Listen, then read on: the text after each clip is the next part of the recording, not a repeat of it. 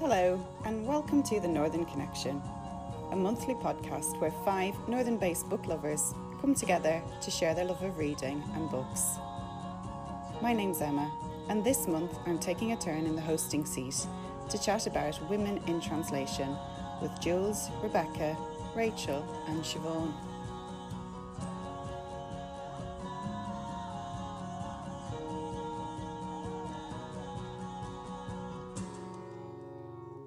Now, if you currently don't read much translated works by women, don't worry, because by the end of this episode, you'll have at least a few recommendations to take away. Less than thirty-one percent of books translated into English are books written by women. So August is Women in Translation Month, a global initiative which was started back in twenty fourteen to celebrate books by women authors, their translators and publishers, with the aim of increasing awareness and inspiring dialogue about these books.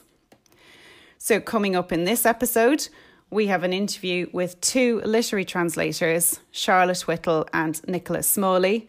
Nichola is also a publicist at And Other Stories.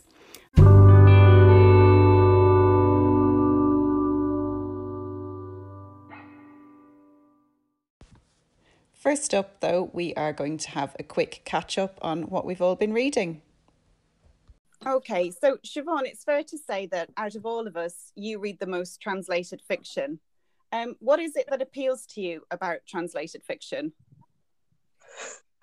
Um, you know, I really don't know the answer to that question. um, I think I um, I started um, by reading a lot of translated crime fiction, um, and in particular Joe Nesbo, um, who is a huge favourite of mine. I know he's not a woman, I know he's a man, um, but I think I started reading kind of like translated crime fiction, and then I think um, thanks to social media, really, thanks to you know Twitter and um, and Instagram and and great kind of publishers like um, Fixed Carlton Editions, Charco, Influx.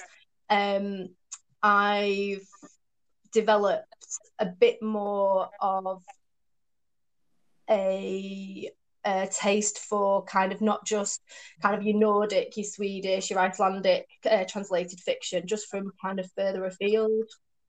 Right, okay. And I, I know you've been fabulous on Twitter. I've picked up loads of recommendations from you. Um, has your reading changed any this month, given that you already read lots of translated fiction? Well, I think, well, for this podcast, I've been a little bit of a geek because I keep a, um, every year I keep a journal of everything that I read, and I write some notes in it and um, just general kind of like musings of how I felt the book was, you know, what I liked about it, what I didn't like about it. Um, so last year, at the end of last year, thirty percent of the books that I read were translated. Um, wow. And this year, I've just, um, I've just kind of like potted up and done some very dodgy maths, and I think, I think we're at, um, I think we're at, we're at twenty-nine percent um this year for so translated co- fiction.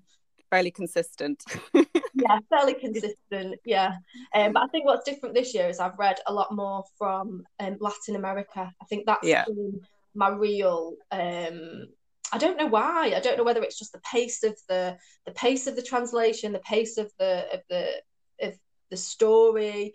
Um, I just I just really I just can't get enough of it at the moment, and I've, I've spent a fortune recently thanks to people on Twitter who have given me a load of recommendations.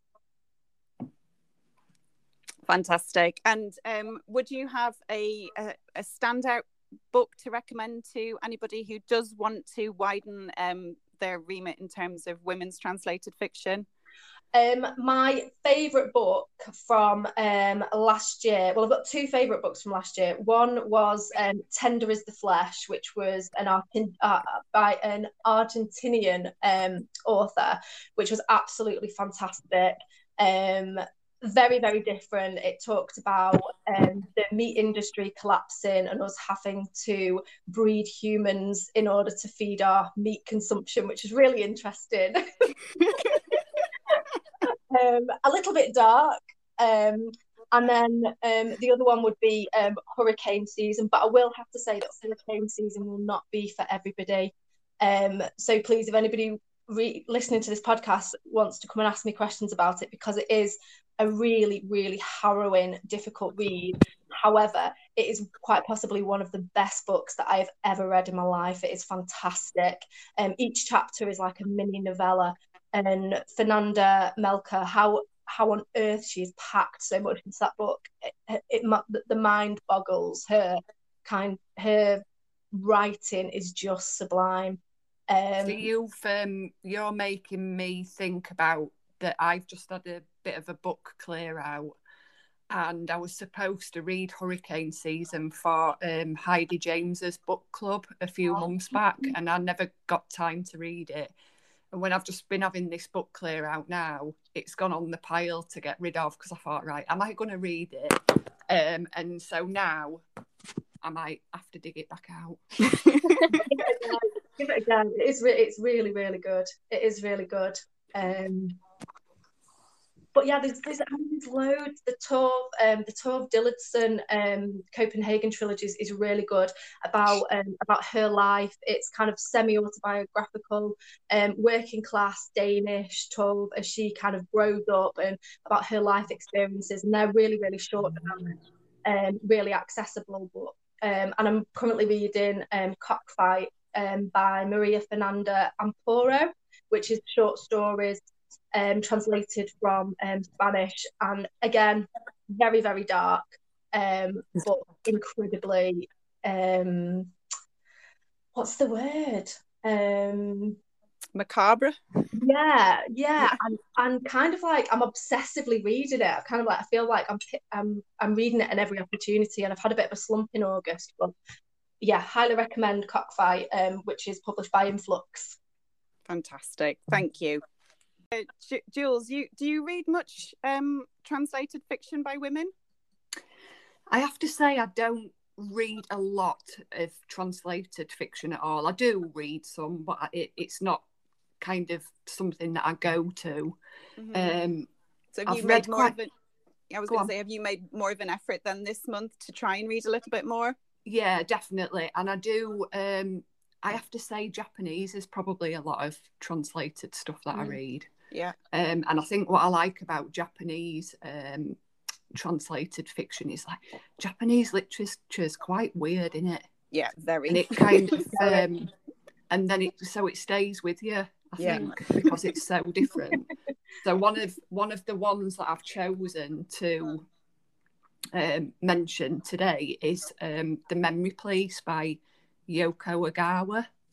Okay, that's how you say it. So it was published in twenty nineteen, and um, I got a proof for this one, and it's probably one that, you know, with a lot of proofs, I think sometimes it's a book that you might not have picked up, yeah. and then you're glad that you got sent it because it's just quite good.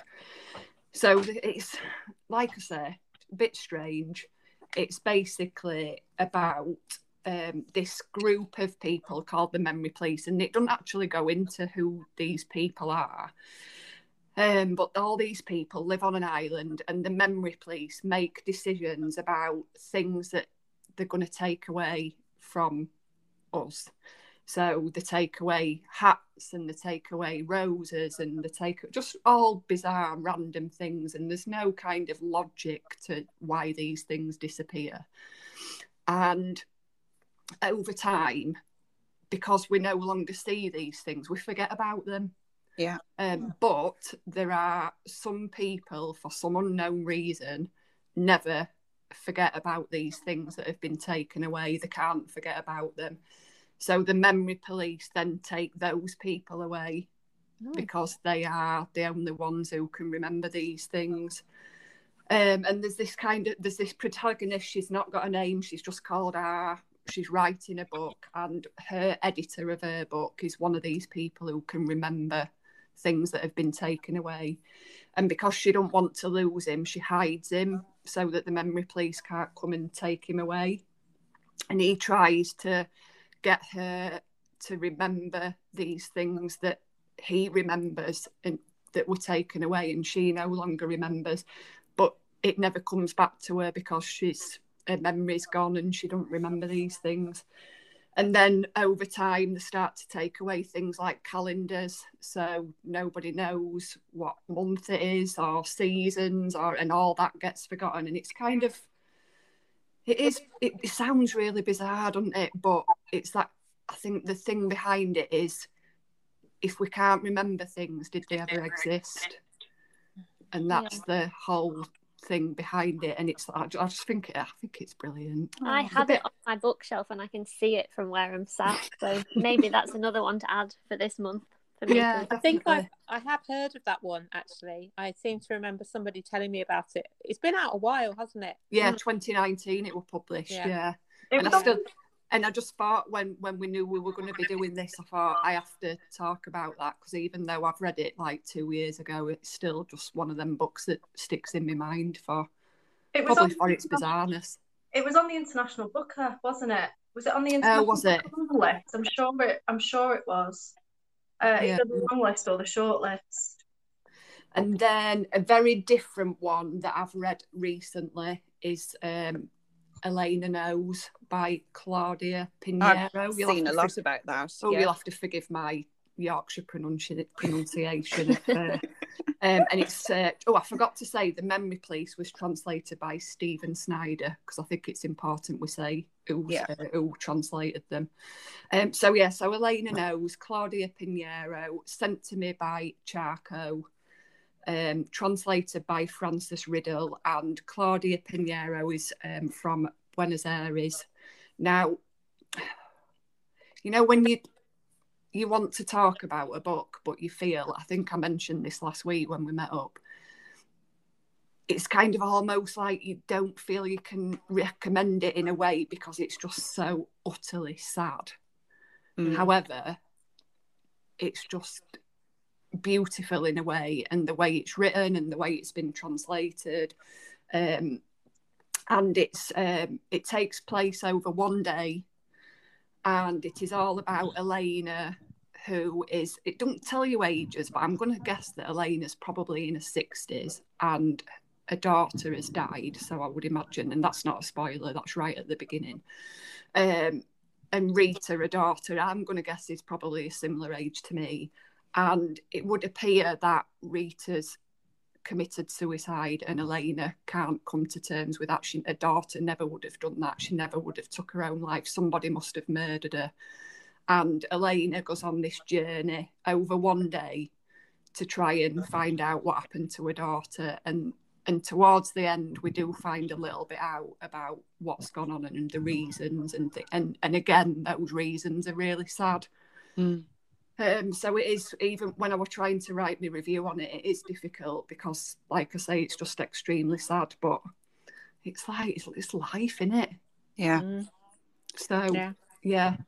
So, and then another thing that a book that's just come to my mind as well, when I was thinking about Japanese fiction, it's not Japanese, it's by Han Kang, and she's South Korean, uh, The Vegetarian.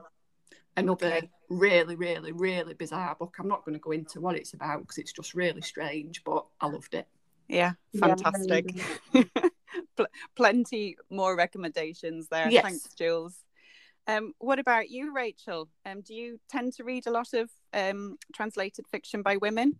Mm, I don't tend to read a lot of translated fiction at all, and that's I, there's no particular reason for that. I just haven't really stumbled across it. But then actually, when I looked at my shelves, I have got a fair bit that I probably hadn't even realised it was translated. I'd just sort of read it, yeah. um, which makes me feel pretty bad, really, because actually translators, I think, are, are wizards. They seem to yeah. have this amazing skill to to bring a story to life in a different language, and, and that is so complex. So actually, I, I went back through my shelves.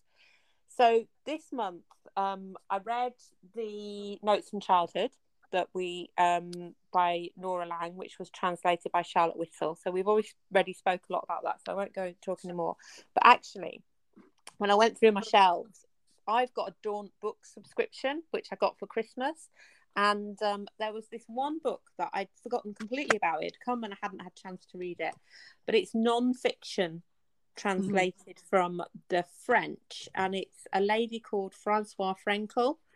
Um, and she is she was a Jewish, a Polish Jew who set up a French bookshop in Berlin in nineteen twenty-one um, with her husband. And then obviously going through the twenties and thirties, Polish Jews in Germany, not a happy place to be, really. Um, and so this is the story of her persecution out of Berlin and across Europe through um, the, the time of the Second World War. Um, it was found that her transcript was found, I believe, abandoned, and it's been translated recently by, I think it's a lady called Stephanie Smee. Let me just check. Bear with me. Yeah, um, translated from the French by Seth- Stephanie Smee, and it was released by Pushkin Press. Um, so that's what I'm re- on with at the moment. I'm about halfway through, and it's absolutely fascinating for all the reasons that you would expect it to be. Yeah, it but sounds also, amazing. Uh, also because you've obviously, you know, trying to convey from the French to the English all of those really complex displacement emotions that you're feeling. So that's that's one of them. The other one is a slight cheat, if I'm honest, um, because it's not a translation, but it's written by a translator. And having read this now, I'm definitely going to go off and look at her translations. Mm-hmm. And it's a book that I read literally the end of last week called, it's a novella called An Approach to Black by um, Emily Jeremiah. Um, and she's a Finnish translator. Um, and she translates with her mum. They wow. co-translate, which I think, I think anyone who can translate alongside their mum deserves a little medal. I love my mum, but I'm not sure I can translate with her. And um, they've translated five novels, apparently, one of which was White Hunger, which was um, longlisted for the Man Booker International in two thousand sixteen. Um, so, yeah, so definitely going to look up Emily. Um So, yeah, I'm really on here today to get more recommendations and to say which way my reading should go in terms of... Um, so I think I've probably read a lot more than I know I've read, actually. Mm-hmm. Yeah, I just wanted I to pick it. up on what you were saying about translators as well, because I think a lot of time when we talk about translated fiction, it does get raised time and again that the actual translators... Mm. get forgotten. Yeah. Um, and um, I can't can genuinely say I've not read a single piece of translated fiction where I felt that something's got lost in translation. Mm-hmm. Uh, mm. And I want to actually, while we're talking, give a shout out to a translator called Charlotte Collins, who translated um, The Tobacconist by Robert Seathaler, which is one of my absolute favourite books of oh, all yeah, time. And again, I, I know it's I a man. To, I but... think I nearly picked one of hers up last night because I think, and I can't see from here, but I think she translated The Field by him. Yes, this, I think yeah, she did she them did, all. Yeah. Yeah. yeah, yeah, and I I loved that book. Um, and have you do you, do you know about The Field? So The Field, I have is, read it. I didn't yeah. like it as much as his other books, I have to say. I haven't read any of his others. I've only read that one. But The Field, I just found was absolutely fascinating. This idea of the graveyard where there's mm. each inhabitant has a story. And um, and I thought that was beautifully translated. I think I reviewed that this year. So, yeah, no, I would absolutely agree with that, Jules. And I yeah, think that's so transla- shout it's out translated to the from the translators. German. Absolutely.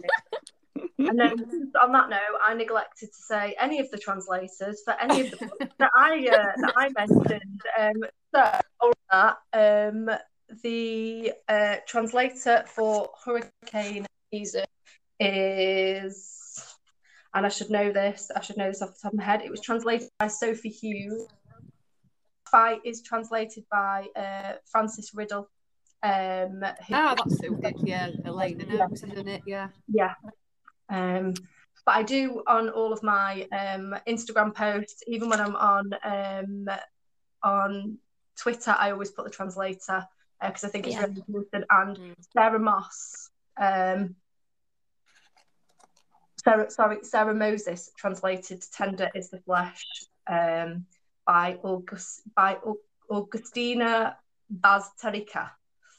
I have to say that's what that is a book that I've been wanting because when I sat, when it first came out and everybody were raving about how bizarre and you know mm. even the cover and everything's a bit uh, but yeah it's one of them that I do want to read but I'm sure I can slot it in somewhere. It's quick because you want to know what's going to happen. It's it is mm. yeah it is really fascinating. I suppose it, it really brings up some of those questions around the meat industry, around um, you know how and and where our meat is farmed and what and what we would do in a situation like that. Because I just kept saying to I just kept saying to Dan, I was like, would you would you would, would you eat human meat if you had to? It's like, I'm not having this conversation with you. But like, would you really would you go into like a, like Tesco and buy you know half a pound of leg? Um, well, it's like that um, that film, isn't it? What's that film with the plane crash? I can't remember what it's called now. With the um, alive, alive, yeah. yeah. I mean, in that situation, you haven't really got any choice, have you? No. If you want to survive, so I'd be off. The first to go in all of these situations, being a vegetarian. So I think we'd, we'd eat you first. Yeah, no. I think there is often a darker edge to translated fiction, isn't there? Yeah. There, there really does seem to be a much sort of darker, more macabre, less inhibited feeling yeah. to translated fiction. Mm. You know, maybe yeah. it's the British sensibility of things we can't write about, but they don't really seem to have. There don't seem to be those barriers in translated mm. fiction. No, definitely not. I mean, if anybody's read Earthlings, um, by oh gosh, the author escapes me. Um, she wrote Convenience Store Woman. Oh yes. Um, I can't. I'm, I, my apologies. I can't remember the author, therefore I won't remember the translator. But um, Earthlings is. I read that last year, and it, it's it's it's just crackers. crackers. It's it's crackers. I just can't. Anybody who's read it will know. It's it is just crackers. I've just googled um, it. It's Sayaka Murata. Again, forgive my um, pronunciation. I'm impressed because I actually have been like, I don't want to even try.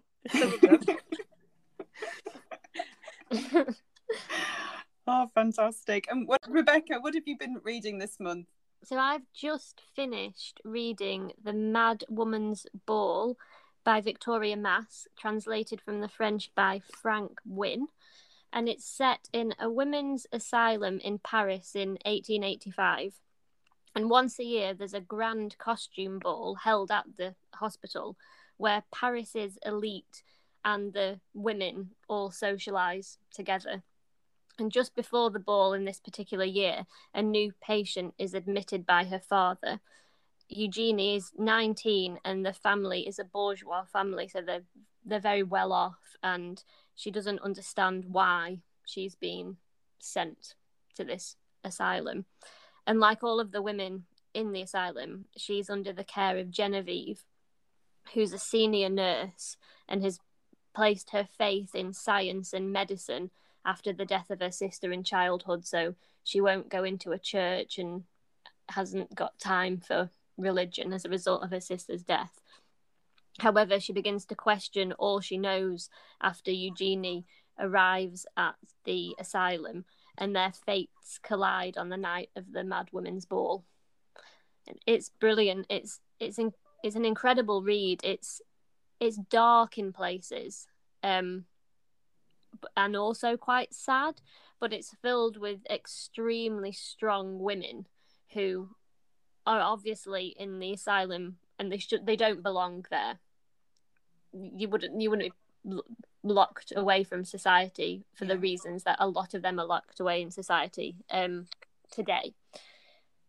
But it's it's it's a captivating book with lots of gothic elements, um and I highly recommend it. Actually, it sounds I, wonderful. I've, I've read that too, uh, Rebecca, and I really enjoyed it. It's kind of like that thing of um kind of doing doing the right thing despite the consequences, I would say.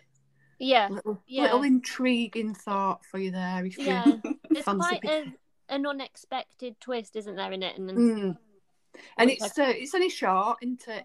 It is. It is very short. Yeah, it's about two hundred pages, I think. Um, and the the the women, I think that they that the were the patients are just made up stories, but she does refer to real doctors. So, Doctor Charco is is a, was a real doctor in Paris that worked at this hospital, and he mm. he, he existed, and the um the way he treated his patients was real. So there are references to real people.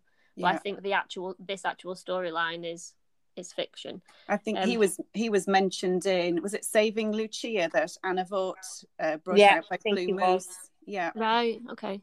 Yeah. I, I have to say I'm definitely going to pick this one up because I'm pretty grimly fascinated by the whole incarcerating women in asylums yeah. because yeah. basically they don't conform to what you think is is mm. the societal norm, and that's yeah. a very similar theme to the to the one that ran through Approach to Black by um the the, the novella novella. I'll give a um, give a shout out to uh, Goldsborough, Goldsborough Books, because they do a, a very nice hardback edition of uh, the uh, Mad Women's Ball, if you fancied. So, yeah. yeah, it's published absolutely. by Doubleday, and it is out now actually. Um, and the book that I'm hoping to read next for Women in Translation Month is A Single Rose, which is by Muriel Barbary, translated from the French by Alison Anderson. It's coming out in September by Gallic Books. Um, again, it's a, it's quite a short book. Um, I'll just read the back of it. So it's a mesmerizing story of second chances, of beauty born out of grief and roses grown from ashes. Mm. Um, Intriguing. Yeah, mm. and it's a, it's a nice little cover as well. So I've seen your picture of it on Twitter. It looks absolutely beautiful. Yeah, so Isabel at Gallic Books sent me a proof copy of that, and the little package that it came in with a, um, a rose tea and a bookmark. It, yeah, it is beautiful. Um, so I'm looking forward to reading that next. And I think Gallic do publish some good, unusual books as well, don't they? So yeah, I'm sure that'll be good. Loads of translated fiction at Gallic Books, actually. Um, so yeah, I think it will be good. Thank you, Rebecca, for those recommendations. And to end this section, I'm just going to uh, chat a little bit about the books that I've been reading this month. Um, I have enjoyed the um, Women in Translation prompt or challenge, if you like, and I've used it to just explore um, books from different cultures and countries um, and add those onto my reading pile. So, like Rachel, um, I enjoyed Norah Lange's Notes on Childhood, and we're going to be talking about that shortly. Um, but my standout read so far has been Adele by Leila Slimani, which is translated from French by uh, Sam Taylor, and it's published by Faber and Faber. Uh, I am a little bit late to the party with Adele because I know so many other people have um, read it and loved it, and I think most of you have read it.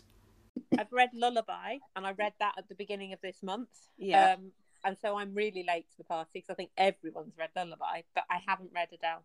Oh, well, I haven't read Lullaby, but I have to say that I just I just want to read everything now by um, Leila Slimani. Um, and it, there's one called The Nanny as well. Is that right? Am I wrong? No, it's, so it's lull- lullaby. The Lullaby is about is, is, is The Nanny. I think it's yeah. it's translated into the. I think it's the American title is The Nanny, or the or the yeah. original French title. I think I think they've changed it to Lullaby. Um, That would make sense. I think um, I mistakenly bought the American version of it. Um, so I have that to read as well, which is fantastic. Um, and then one I picked up last night, which is fun, which I'm absolutely loving it. It's called Love in Five Acts, and it's from German um, by an author called Daniela Kreen, or I hope I'm saying that correctly, um, and I'll just get the translator. I picked it up um, as a recommendation in the Irish Independent. They posted something on Twitter with some um, recommendations for Women in Translation Month, so um, I just zoned in on that, um, and it's um, it's about five different women, and they're little little they're almost like short stories about their particular love stories, but they connect, you know, so there's a thread running through them. And I think, like what you were saying um about translated fiction, it's a lot less inhibited than I think what what we're used to. Um the women in these in this book, they're very sexually free. I think it's all about women in their forties and fifties, and they're just having the best time or, or not, but it's fascinating. That I don't know if I mentioned, it's translated by uh, Jamie Bullock from German. So that's one I'm going to be cracking on with later. I have um, read Adele and uh, loved it. And I have to admit um, that what I did love about it is like it's a bit downright dirty, isn't it? It is. Yeah, like a bit, but it's um, like sophisticated dirt, if you get what I mean. Yeah. So I really liked it for that. Yeah, it's and fascinating. I got, and, um... and I love it when um, when an author can give us a really, really unusual woman protagonist who just lives outside of what society expects of her. Mm. Um, you know, to the to the point you're thinking, what what's she doing? Why is she behaving like that? And I think really good writers can pull you through it, even if you don't like mm.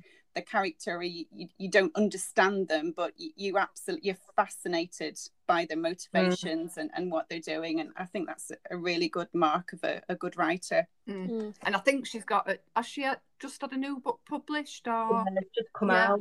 Yeah. yeah, I might have to uh, get that. I'm yeah, that's on my pile as well. So my pile's just got massive again. Well, it was already massive. And yeah, now it's like just got shut up again. Yeah, Rachel, I can send you my copy of Adele if you want. I'll pop it in the post for you. Oh, that would, are you sure you don't mind? That'd be lovely. Thank you. That's what's great about this group, isn't it? Just like book sharing. Fantastic.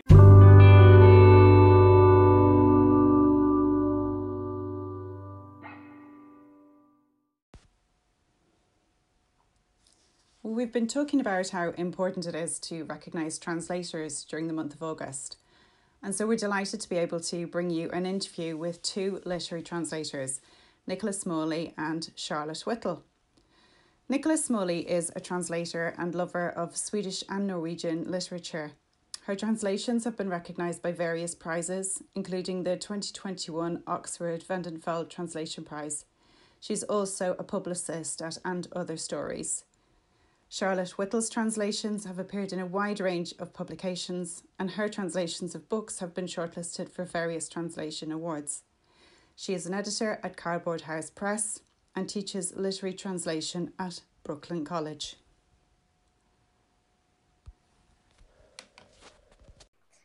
We're delighted to welcome both of you to the Northern Connection podcast. Nikki, can we start off by asking you to tell us a little bit more about And Other Stories and how long you've worked there for? Um, hi, it's really a pleasure to be here. Thank you for having us. Um, so I've been working at And Other Stories since about two thousand fifteen. Um, and And Other Stories is a small independent publisher based in Sheffield, um, which publishes uh, literature from around the world, lots of translations and English language books as well. Um, And yeah, we have a subscription service, which um, everybody should sign up for. and um, yeah, we we make great books, basically. Can I ask, Nikki, um, how do you balance kind of the time between being a publicist and kind of like the translation that you do? Mm. So um, I so I have like days when I do each thing. So I'm I. work at And Other Stories Monday to Wednesday, and I translate on Fridays, and on Thursdays I'm with my little boy, um, which is quite a nice balance. Like, it's really nice to have those two very different things, because when I'm being a publicist, I basically spend my whole day writing emails and trying to kind of get, you know, having meetings as well, and getting like talking about books, being excited about books, um, and trying to get other people excited about books. Uh, mm. But when I'm a translator, I just get to work with the words, you know, I just get to play with turning the words on that I see on the page in the original language into uh, into my own English words. And it's a really fun thing. I mean, I'm not going to say it's not difficult to juggle the two, because my job, you know, I could do my job for like twenty-four hours a day, like fifteen days a week, you know, like there's mm-hmm. so much, like being a publicist, you've never finished your job. There's always more you could do. Mm-hmm. Um, but it's lovely to just have that opportunity to kind of pour myself into into a text um, in a way that I don't I don't get to do that as a publicist. Yeah. Can I ask, um, did you grow up in a bilingual household, or is, is that where your love of Swedish and Norwegian came about? No, not at all, actually. I mean, I, I guess, like, my family, uh, like, my dad had, like, lived in France for a bit when he was eighteen, mm. um, and he spoke a bit of French, but they're both from London. Um, I grew up in Portsmouth on the south coast, um, and I didn't speak... You know, I mean, I did like G C S E in German, but yeah. when I left school, like I couldn't have said a sentence to you, you know, like it's just like average, average school languages, you know, like that is nothing. Yeah. Um, and then when I was in my early twenties, I moved to Berlin uh, just because I was like sick of uh, what I had been doing. And I moved to Berlin and I was like, okay, now I actually have to learn a language. Um, And it was really wonderful. And I learned I learned German, um, like, just because I was speak, you know, having to speak it every day to, like, get by. Mm. And then I moved back to the U K uh, after a year and decided to, like, study languages. So I did. I studied Swedish and German at university at, at U C L, um, which is, like, one of the only... at that point was like one of the only two places where you could study Swedish at university. Right. Um, and then, yeah, became, uh, I don't know, I, I, don't, I had, yeah, my love of Swedish basically came from friends. Uh, I had some, some Swedish friends and I just thought they were wonderful. I loved the way they spoke and I wanted to speak like that. So I love yeah, that. yeah, it was, it was always just like, it was such a joy, you know, like it was really... It was just like enthusiasm for the language.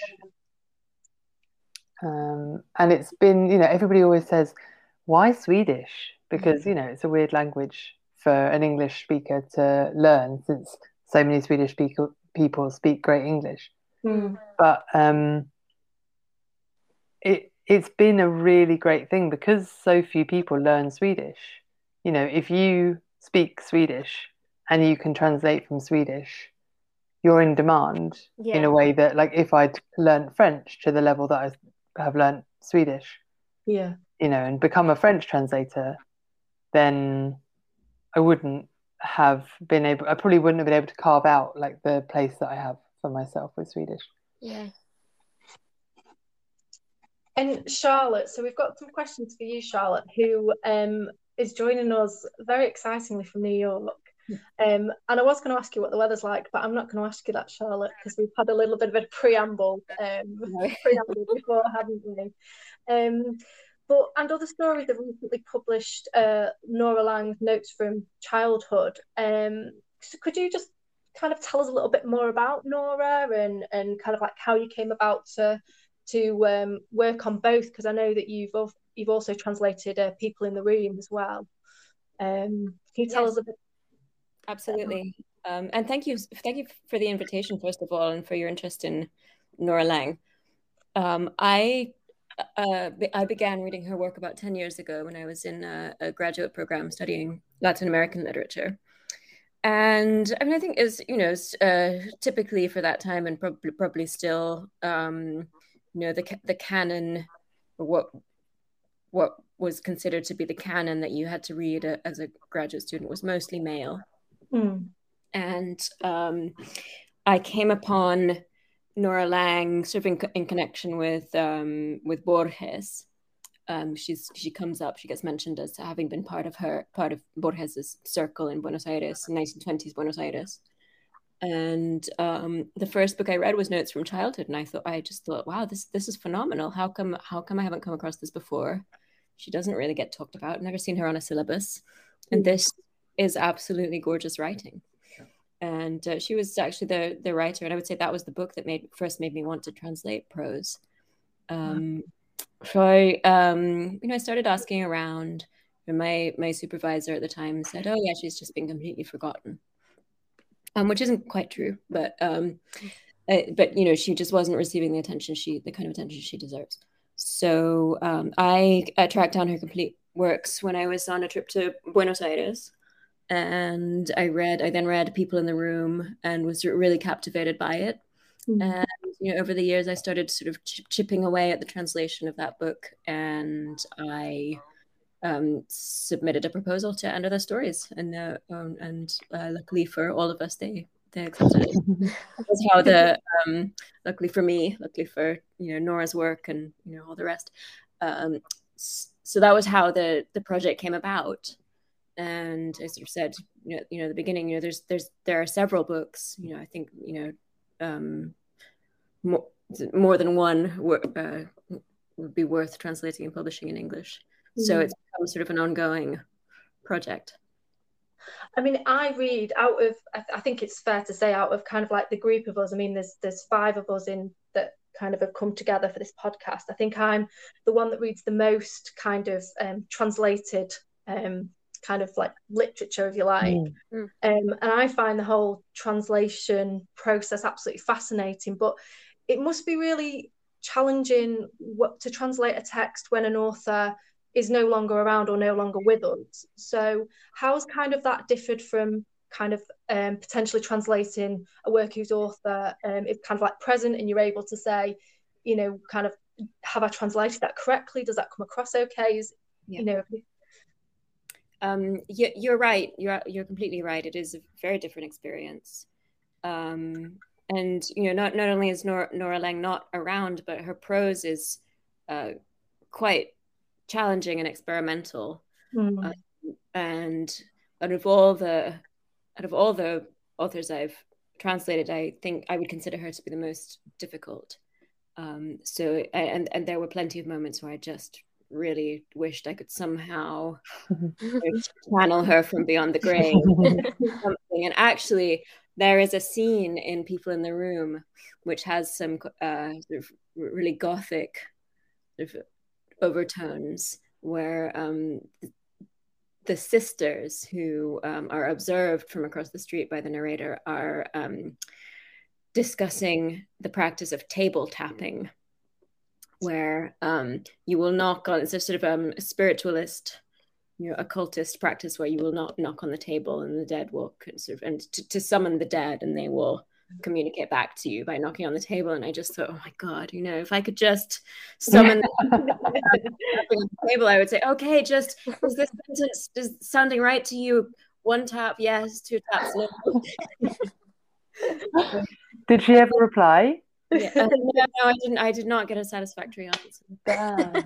But um, and and and this reminds me too that um, uh, Katrina Dodson, the uh, translator of the the complete stories of uh, Clarice Lispector, which were published by New Directions uh, just a handful of years ago, also said at some point that she actually went to see a clairvoyant.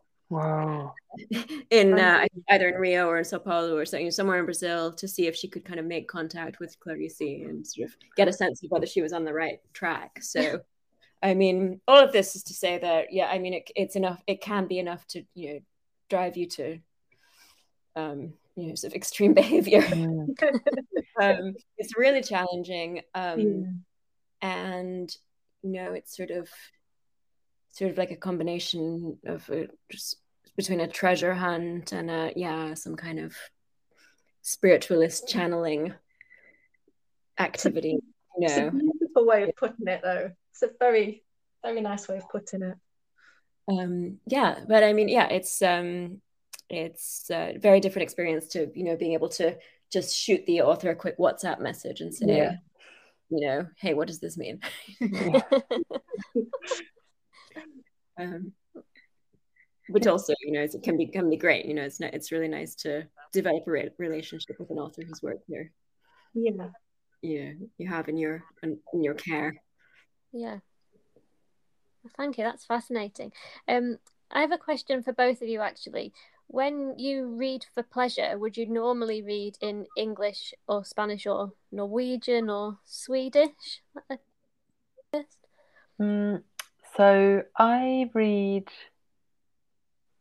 I read quite widely. Like, I mean, I, I read in English um, because I'm interested in reading like contemporary literature that, you know, I, like I read a lot of, you know, U K writers and U S writers and writers translated from other languages. But I do prefer to read Swedish and Norwegian and Danish writers in the original language, just because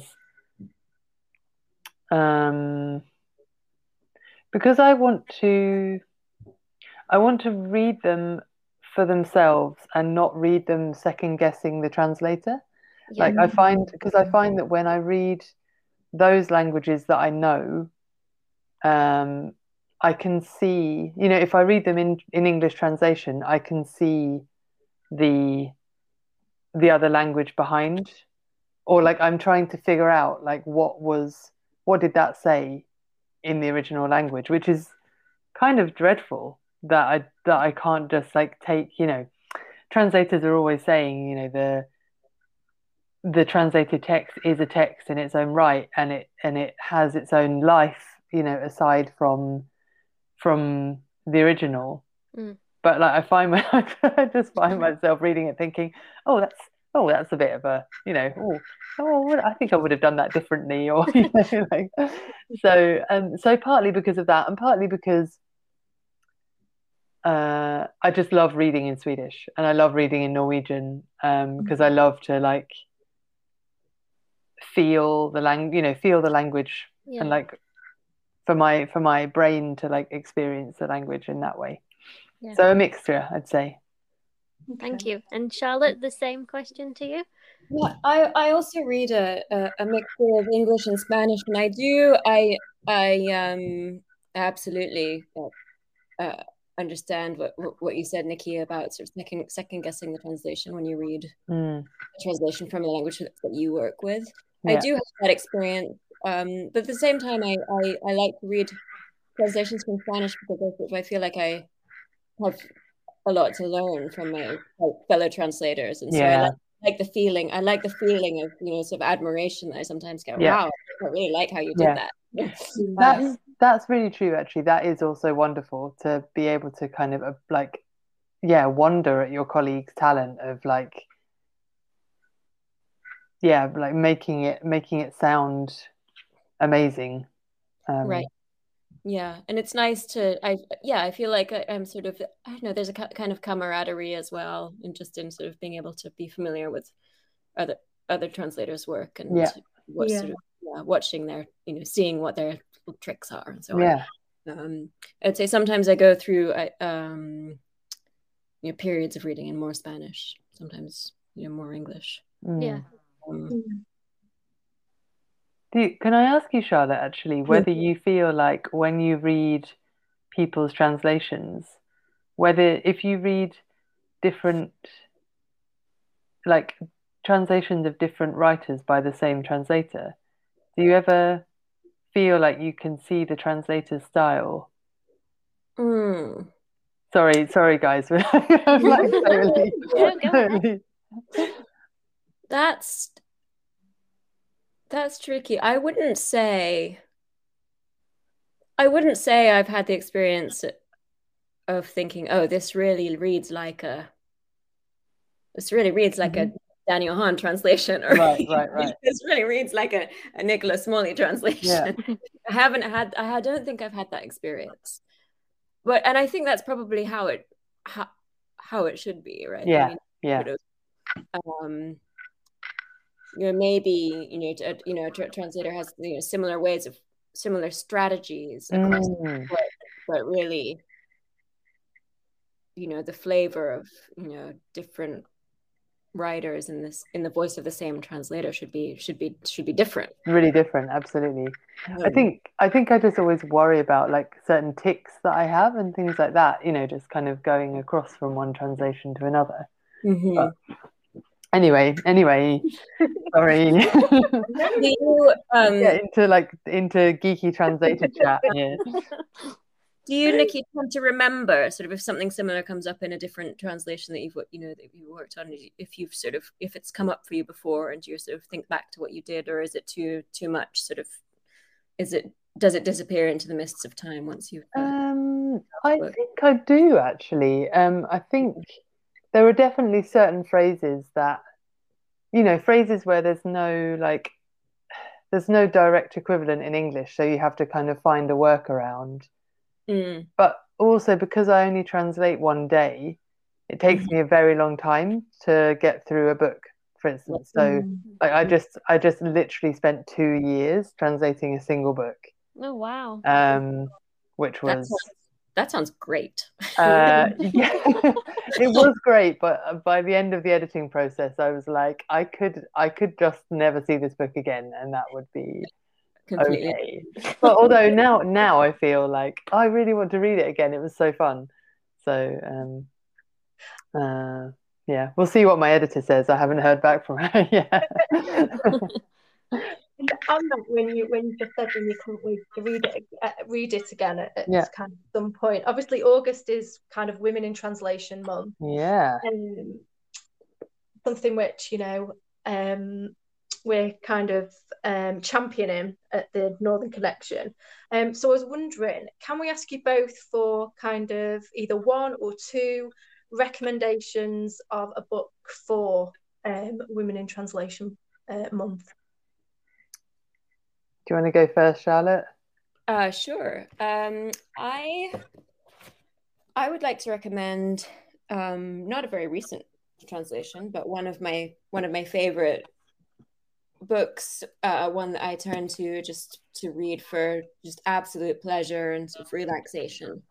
Um, and it's The Summer Book by Tove Jansson. Oh my God, you've taken my recommendation. Actually, it wasn't it, it, it wasn't going to be The Summer Book, but it was going to be a Tove Jansson book. Oh wow, bring it bring on all the Tove Jansson. um, I, I um so The Summer Book uh describes a summer spent on an island in the Gulf of fin- Finland about, um with uh, a, a grandmother and a granddaughter, and they have Uh, a really beautiful relationship where they just sort of rove over the island and discuss the meaning of life um, in this very sort of low-key um, way that somehow seems to encompass just all of the important questions. Mm. Um, and it's it's delightful, it's it's beautiful, it's funny, and it's also really profound, I think. Just an absolutely beautiful book. It's a classic, and that you know, it's one that I find you can just reread over and over. It, oh, thank you. I like absolutely would agree. It's a really wonderful book. It was actually possibly the first adults book that I read in in, in Swedish. Oh, lovely! Because she's like she's most famous for her Moomin books as yeah. like a children's writer, yeah. but which I loved as a kid. That yeah, amazing, really, absolutely. really amazing books. My my Tove Jansson book um, is uh, is a collection of short stories called Fair Play, which mm. is about two women who were well. It's about two women who are friends, but there's more to their relationship than just friendship, and they live in two apartments that are joined by a corridor. So they.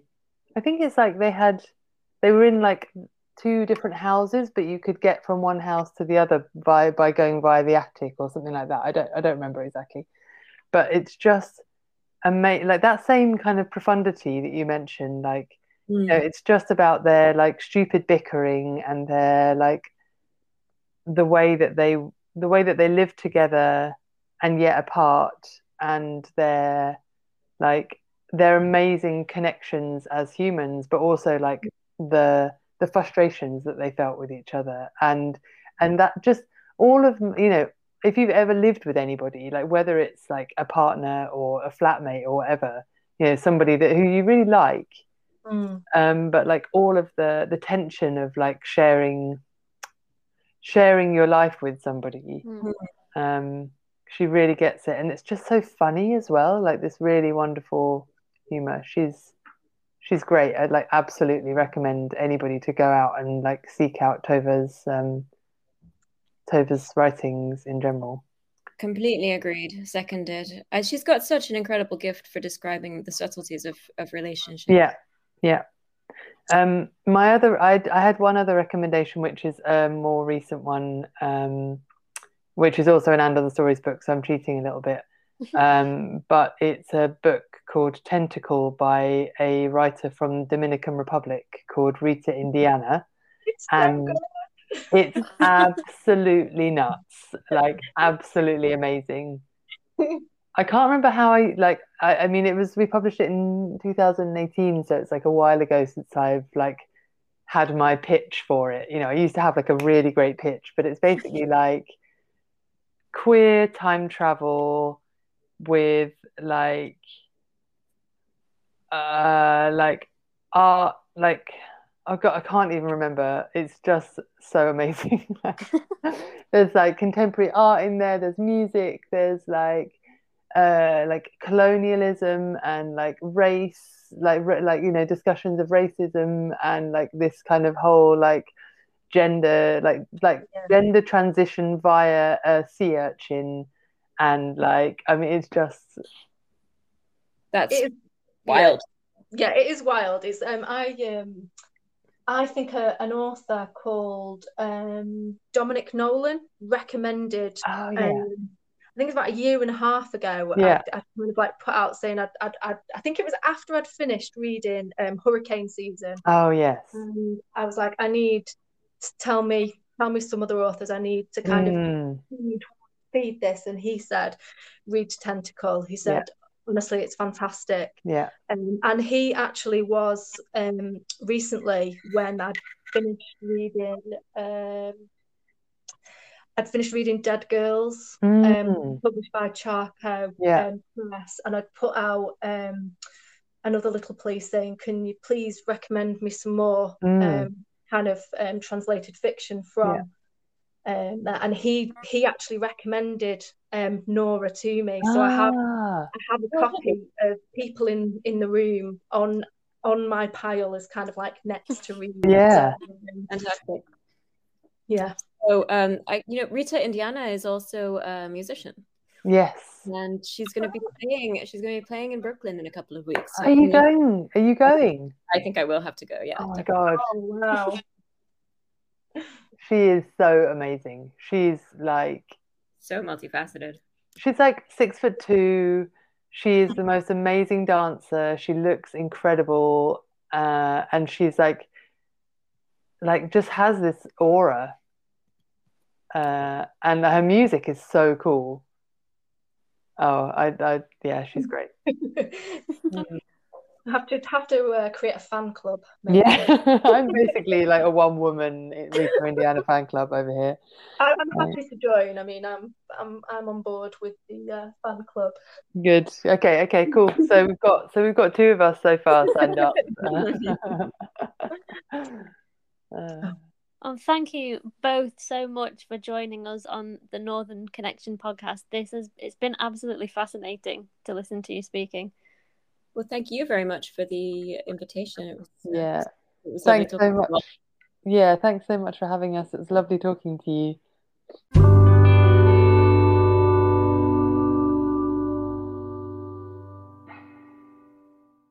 Well, that's it for episode two. You'll find a list of all the books that we've talked about in the show notes. Next month, we'll be focusing on crime and thrillers. In the meantime, make sure you're following us on Twitter at Northern Con Pod and on Instagram at The Northern Connection. We'll keep you updated there on any giveaways and also on the special bonus episode, which we are hoping to bring you very soon. Bye for now.